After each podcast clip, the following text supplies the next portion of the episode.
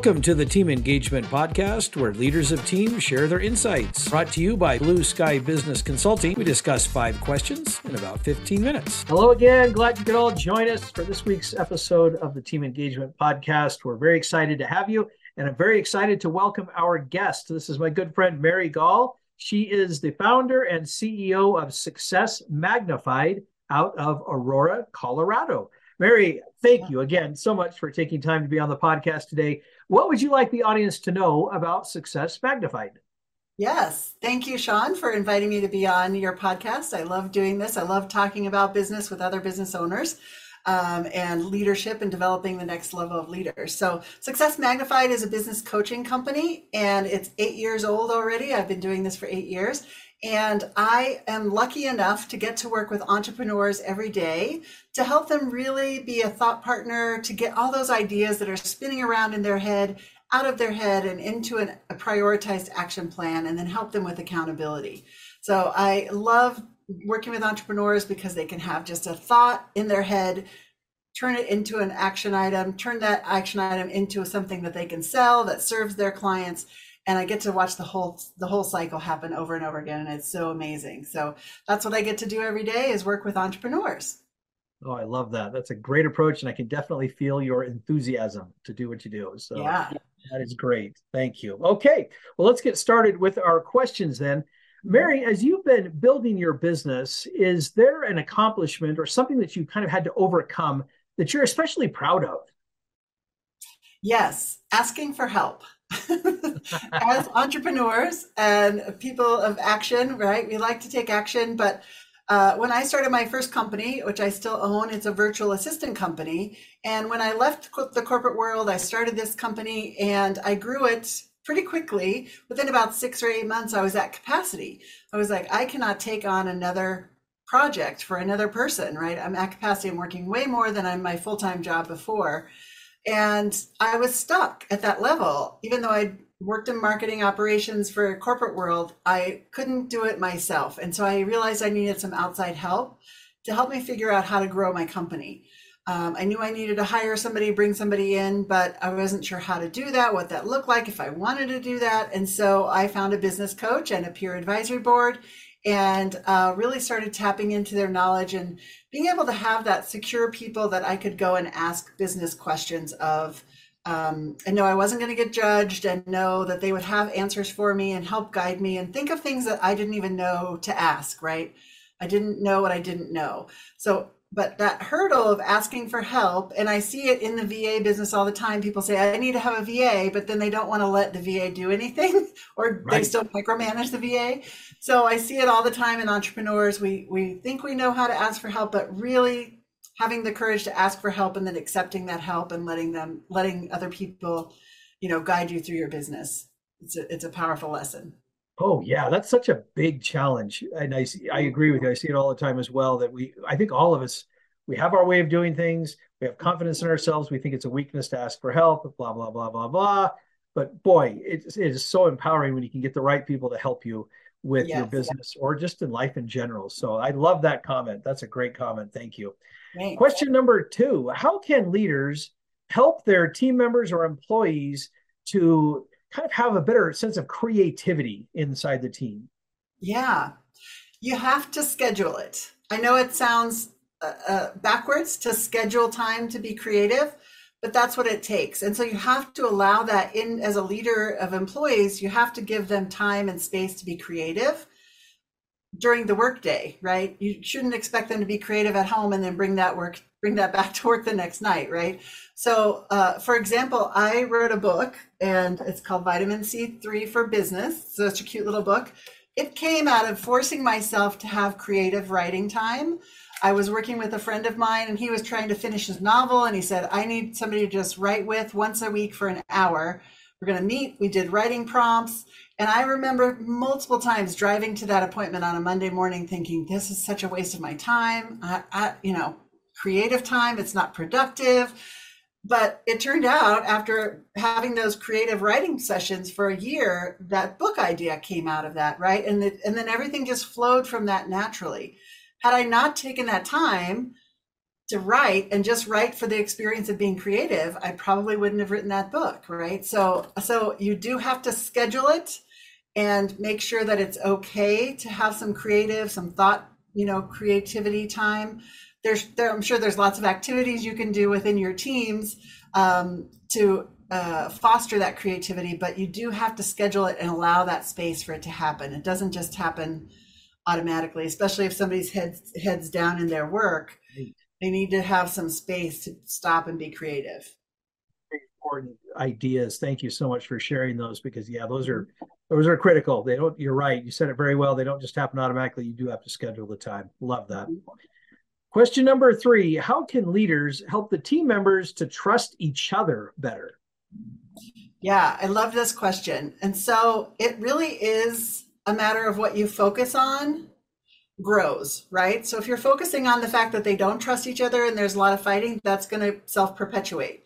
So really switching the focus over to here's what trust looks like in our department, in our company, and here's how we're going to reward that behavior, right? So again, focusing on the positive, uh, setting those examples, it has to come from the top right? We've all worked for companies where the leaders say one thing, but they don't really walk the talk. And so then it doesn't filter down. And trust is such a, a nebulous thing. It's such a, a, an emotional thing. You either feel it or you don't feel it. And so if it's not coming from the top, the leadership, you're not going to get it to foster from the bottom, right? So, um, but I think again, focusing on what's going right and really expanding on that, maybe making it a contest, maybe making a, an award out of that, right? Once you set those definitions of what it looks like in your company.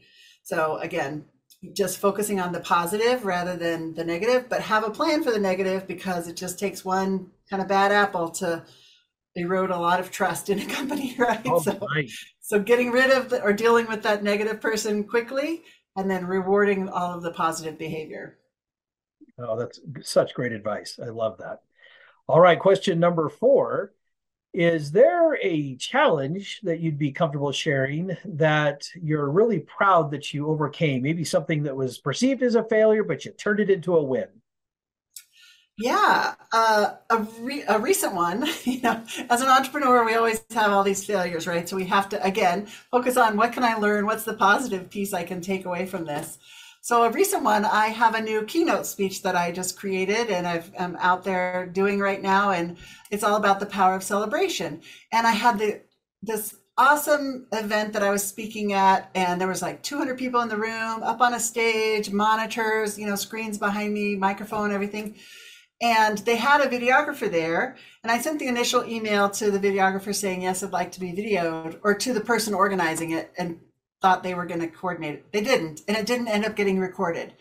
Oh. And I was so heartbroken at the end of the day. I was like, oh, I can't believe I didn't follow through. I didn't follow up. I could have just walked over there and told them at the beginning of the day, but I didn't. And I just felt like such a failure. Like, oh, I had this perfect setup to get this amazing video and I failed, right? Because I didn't follow through and I turned it into a win because you have to, right? What am I going to do? so I can't recreate yep. this, can't recreate the situation. So, so how could I turn it into a win? So I was like, okay, well, I have two other events coming up, and I have one that's the virtual one. So I'm going to get those recorded, and it allowed me some space to get feedback from that initial uh, presentation in the big room, which it went really well. But you know, there's there's some things I felt were missing, and they fell a little flat. And so I was able to go back and revise that, add some more content, beef up the sections that I needed to, and make the speech even better. I think so. Um, so I turned it into a win, and now it's even better. It's an even better thing. But uh, you know, sometimes I still kick myself for not getting that B roll, that video roll of me in front of the, the audience. But it's okay. It all works out it is tough. That's a tough yeah. situation, but I applaud the fact that you really worked and put some intention behind the perceived failure there and saying, well, we got to pull something good out of this. And so I love that. Yes. I love that attitude. Love that yes. attitude. All right. Our last question, Mary, tell us a little bit about your first job. All right. Uh, I come from a hardworking family in the in the Midwest in Kansas. So uh, I grew up the seventh of eight kids, so big family. So we all babysat as soon as we could. We babysat, right? That was our first paid job. And then uh, when I was 12, my mom enrolled me and my younger sister in this class. She kind of just didn't tell us about it. She dropped us off at the class one day. And it was how to maintain lawnmowers. And so she's like, you guys are going to have a lawn mowing service for the summer. And so we learned how to, you know, mix the oil and the gas and change the filters and the spark plugs and maintain a, a gas powered lawnmower. And we mowed a few of our neighbors' lawns that month or that summer for some money. And then um, as soon as we all turned 14, everybody in my family went and worked in the fields we weren't farmers, but there was farm all around us, right? And so we would go in the fields and rogue Milo, pulling out the things that weren't Milo, and then uh, cross pollinating corn. So you put the bag on one row of corn and then you t- shake it and you take it off and you tie the bag on the next row of corn. So we were like worker bees, literally bees pollinating corn. But, you know, we were working for this company that, you know, that was their thing was building these hybrid corn uh, crops. And so there would be a whole busload. We'd meet at the high school, drive out to the fields, you pack your lunch for the day, and we just walk up and down the corn row fields or the Milo fields. And then we'd be done by two o'clock and we'd all go to the pool for the afternoon. So it was a good oh, gig at 14 to have that job. Yeah. Yeah, that's not yeah. that's not a bad job at all. Work work yeah. a little bit, a little bit. That's yeah. Wow, of... I'm impressed. I'm always impressed with the hard manual labor that, that people put in, especially in yes. so, well, good for you. Good for you.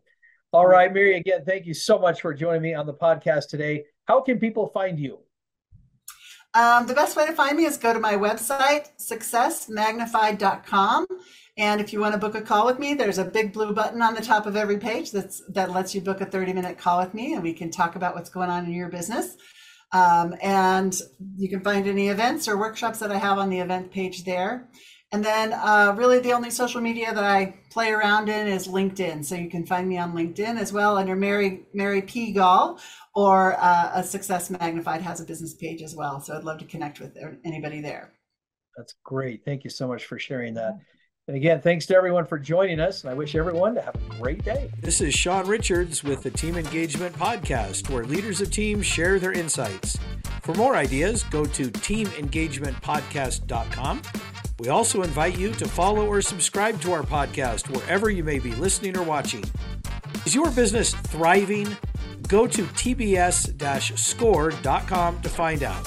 Thanks for joining us today. Have a great day.